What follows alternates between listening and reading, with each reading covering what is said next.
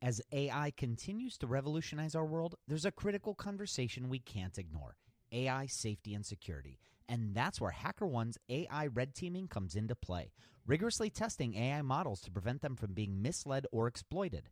HackerOne employs over 2 million ethical hackers, and 750 of them specialize in prompt hacking and other AI security and testing. So HackerOne isn't just theorizing, they're actively safeguarding AI's future. Just recently, a team unearthed over 100 vulnerabilities in just two weeks. So, whether you're at the helm of a startup or steering product innovation at a large company, it's time to prioritize AI security. Visit hackerone.com slash AI for more. Again, hackerone.com slash AI. This episode is sponsored by porkbun.com. Porkbun is a refreshingly different domain name registrar that's different from the other ones like GoDaddy or Namecheap. They've got low prices on hundreds of different domain extensions. They've got everything from .com domains to really cool ones like .pro, .dev, .xyz.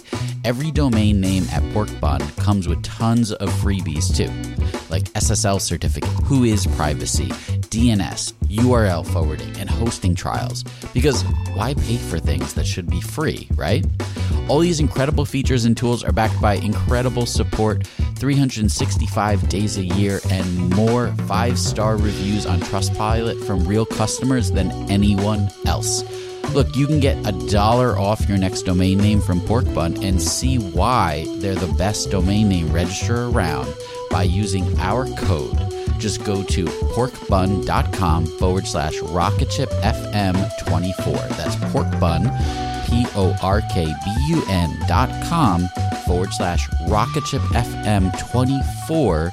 You'll save a dollar on your next domain. This episode is brought to you by Gigantic. At Gigantic, you can level up your product skills through live small group cohort based trainings. We're incredibly excited to welcome you to our next cohort of our product strategy training kicking off in January of 2024. This course will take you through the frameworks that product leaders use at companies like eBay, DoorDash, Groupon, Rent the Runway in order to scale their teams. It's taught by Ben Foster, a friend of this podcast, who is the former chief product officer at Whoop. So come join us, go to gigantic.is. That's gigantic.is and save your seat for our January cohort. Your potential is gigantic, and we're here to help you reach it. Go to gigantic.is to reserve your seat today. This podcast is brought to you in part by Creative Live. Creative Live is an online learning platform featuring classes taught by industry leaders such as Nir Eyal and Alex Blumberg. Go to creativelive.com forward slash rocketship and find some of our favorite classes, buy them, and get 30% off.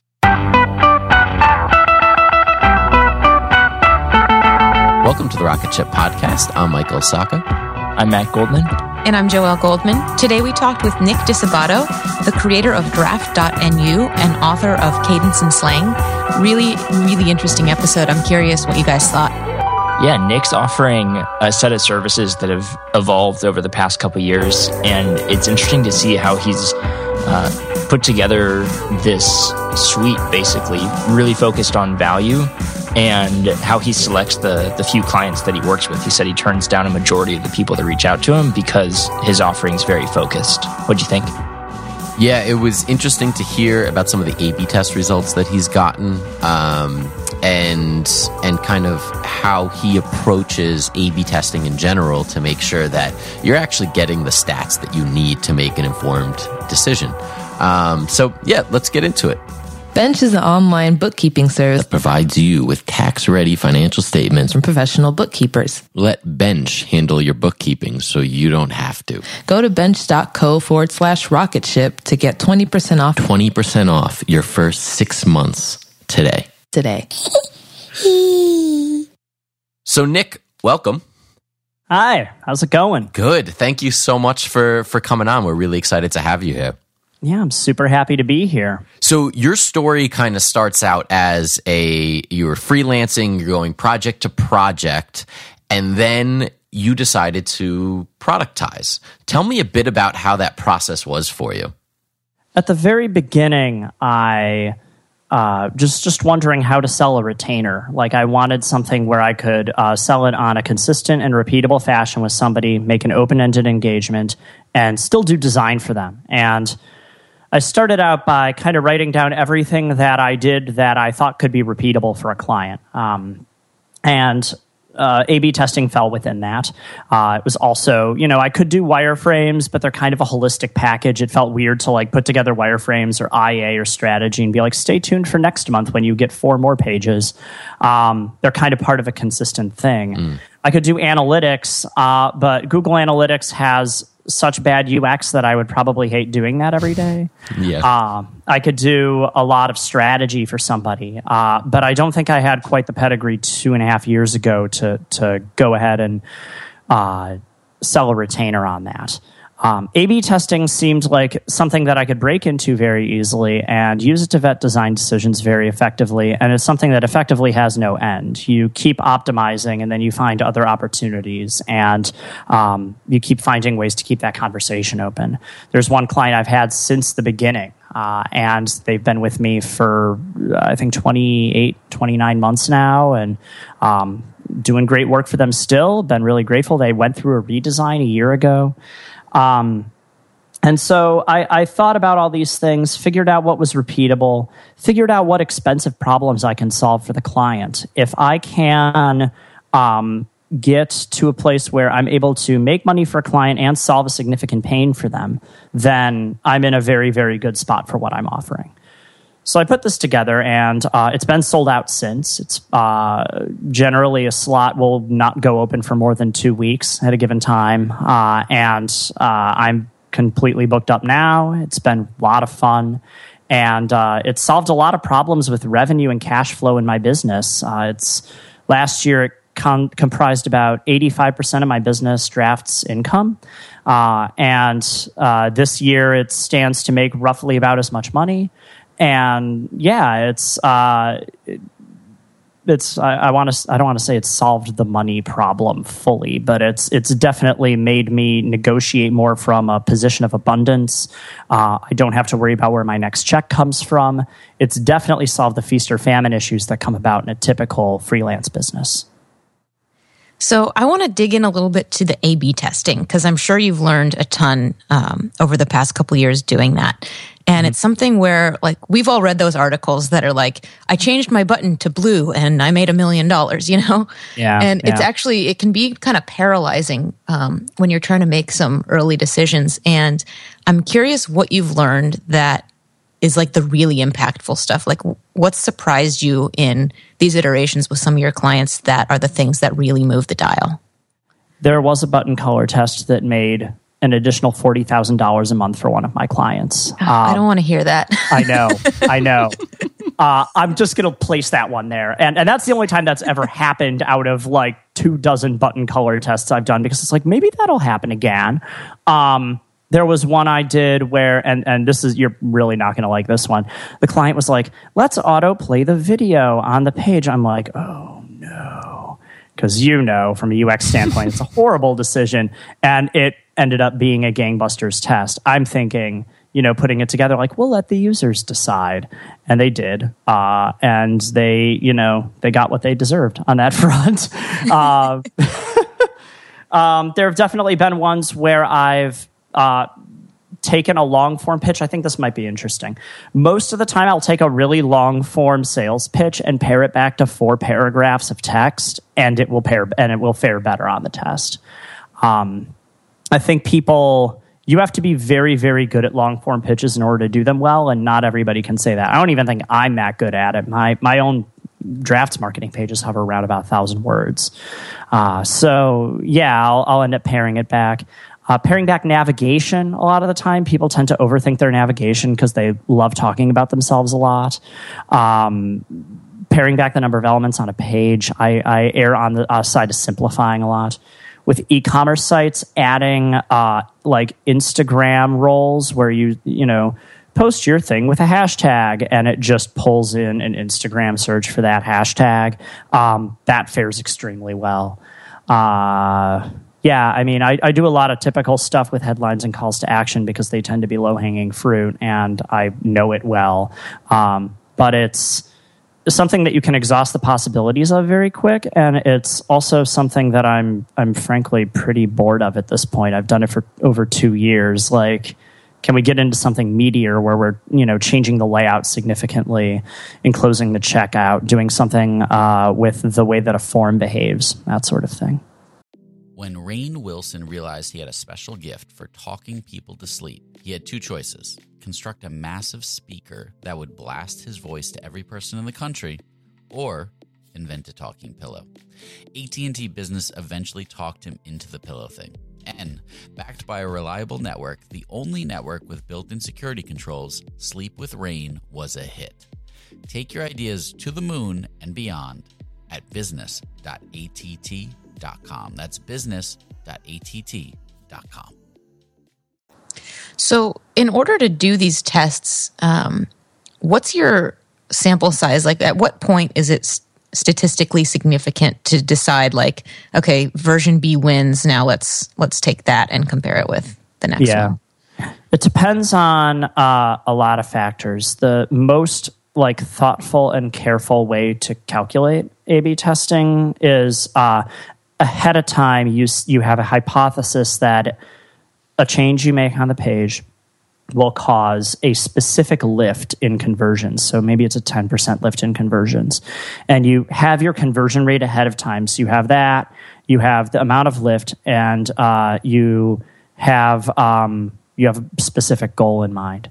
And you can plug those into a complicated formula. Uh, if you go to um, Evan Miller. I believe it's at evanmiller.org. He has a sample size calculator and it puts a bunch of statistics into this. I could go into harrowing detail on the math, but I think that would bore everyone. Uh, and outspits a number of how many people need to be visiting each branch of this, assuming that the conversion rate stays constant. Um, that typically results in distressingly high numbers for a lot of people. Uh, you need a lot of qualified traffic to be dealing with A B testing. And, uh, the lazier way to do it that is a little bit quick and dirty, um, that isn't as like ultra thoughtful about the statistics behind it is uh, 100 conversions per variant of the test. That's a number that's bandied around a lot. So if you have a control and a variant, um, then you need at least 200 signups by the end of it.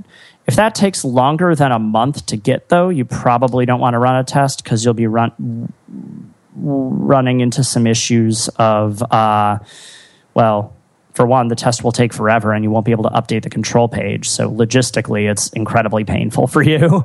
Um, but also, uh, you run into problems where over a month period, maybe fluctuations will occur in the market, a competitor will come up, something like that, and things beyond your control will be impacting the test. So the sweet spot you want is about one week to one month. Um, both Optimizely and VWO, which are the two big A B testing frameworks that exist. You can plug in JavaScript on your page and uh, edit things with a WYSIWYG editor. Uh, and I use those for my clients. Um, they've developed something called Bayesian A B testing. And if you've heard of the term Bayesian before, especially as it applies to like spam filtering, it's basically trying to predict future behavior based on a limited amount of statistics that you have in.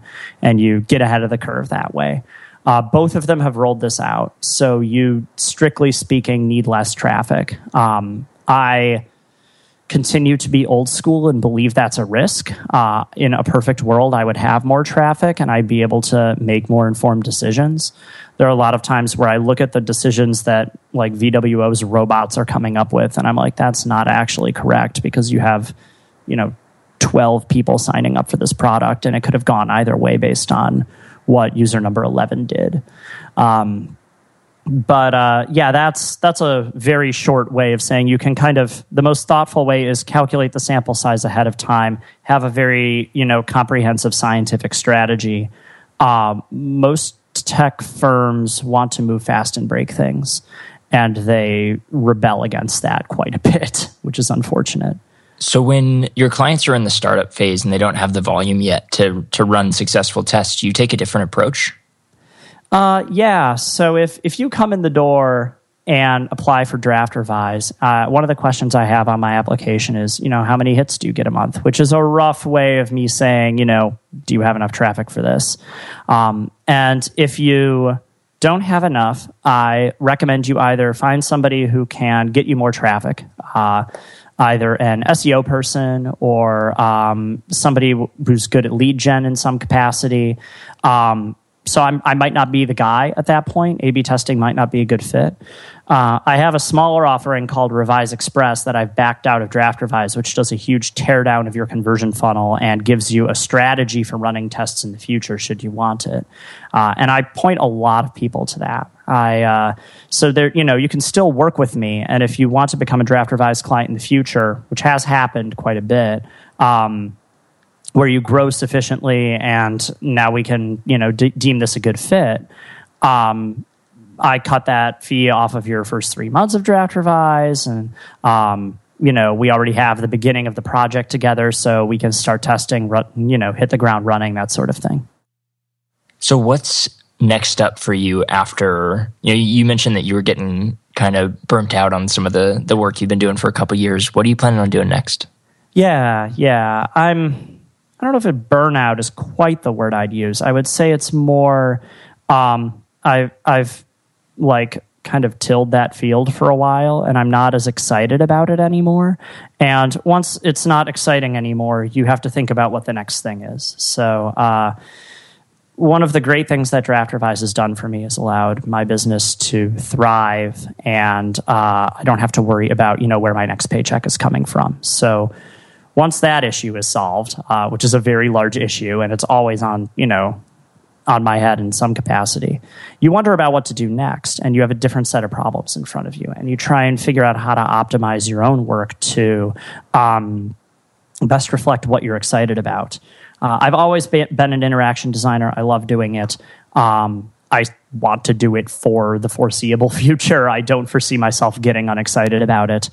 I launched an offering about uh, four or five months ago called Draft Foundation, where I redesign your SaaS application. Uh, it has to be an existing application. I have to go through and rework it um, around one specific goal. So it's either uh, better onboarding or responsive, or I just clean up all of your UX debt.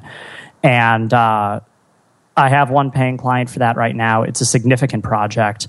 Uh, it's going to last until the end of January, and I love it. It's I've I've launched this. I'm going to be bringing out a couple more offerings based on it, where I do like just the research activity, or I redesign just the dashboard of your SaaS application, and uh, that will help me move more towards interaction design as a practice again. Because I had that, and then I put out A/B testing, and it attracted like all of the marketers and CRO people.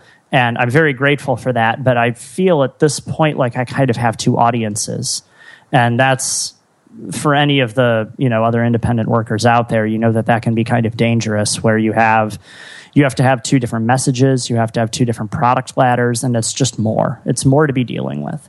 Um, so the ultimate goal with that is to frame draft revise more around vetting design decisions. I'm past that point uh, right now so so when you um, when you were switching over to product uh, to productizing your business, when did you know it was the right time to switch uh, from kind of doing product to productizing? And is it possible just to go to a productized offering? Um, I'll answer the first question first. I had been taking one-off projects all the way up until February of this year and uh, they weren't common after draft revise came out because that was taking up so much of my time. Uh, but i feel that um, you know if somebody comes in the door with a giant thorny problem to solve and it requires a bespoke sales model then i'm not against it. Um, i'm grateful that they thought of me and uh, really happy that i have the opportunity to work for them in such a big way.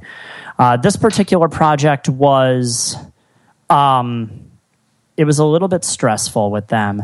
It a lot of the stress was avoidable, and what that project did for me was kind of threw into relief that a lot of the things that I do, even in these one-off projects, is repeatable. Uh, at the same time, my friend Philip Morgan came out with a book called uh, The Positioning Manual, and in it, he wrote a lot about how you should do as much to target an extremely focused niche and an extremely focused problem as humanly possible because that's how you will get kindred spirits coming in that really resonate with you from a business standpoint.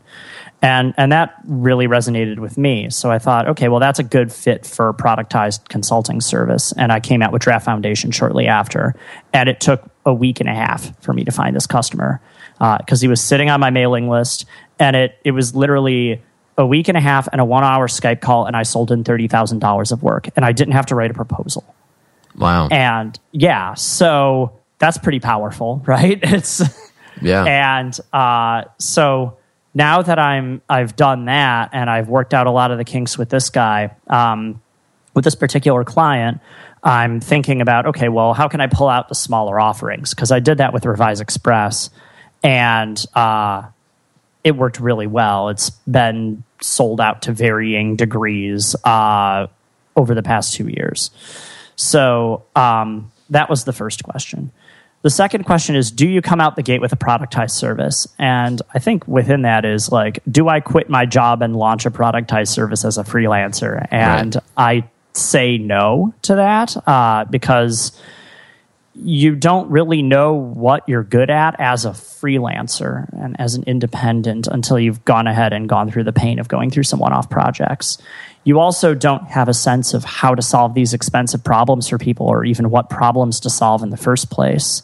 So, I personally recommend take some time, listen to what pains people are feeling, and figure out how to create a service later um, you should always be thinking about it. It's it's not something that comes easily, but I don't think that Draft Revise would have the exact same configuration that it did if I hadn't spent two years on one-off projects, uh, figuring out what the process looked like, figuring out what kinds of clients I wanted, and uh, figuring out how to deliver value to them.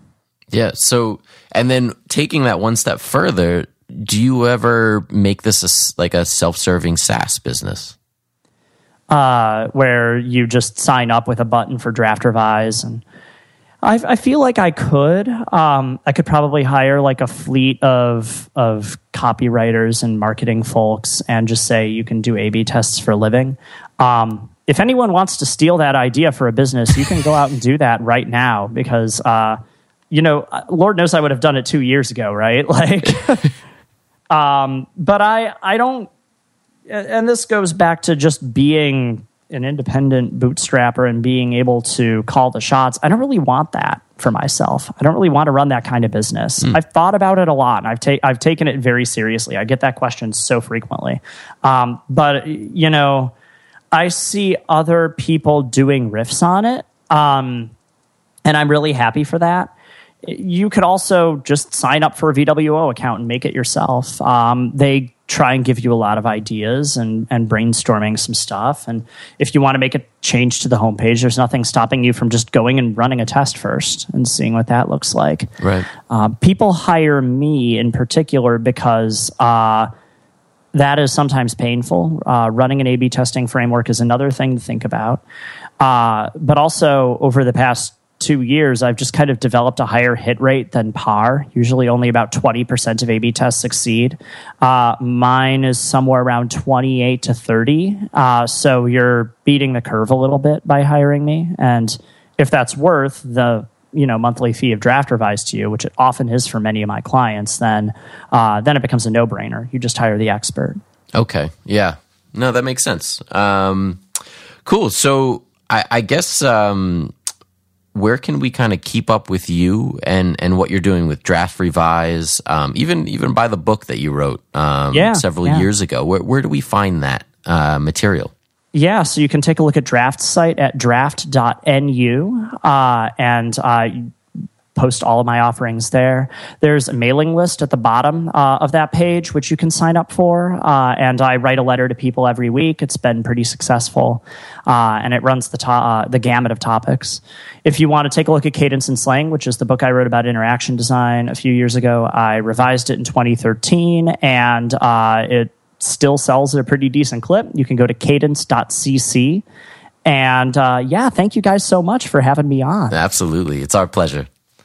Thanks for listening to this episode of the Rocket Ship Podcast. If you enjoyed it, we have tons of other awesome episodes on our website. Check them out, rocketship.fm. And while you're there, make sure you sign up for our newsletter, where twice monthly we send out actionable advice for entrepreneurs and exclusive links to AMAs with our guests. That's rocketship.fm. Sign up today. It's my death in your eyes. The warm light shares in the glow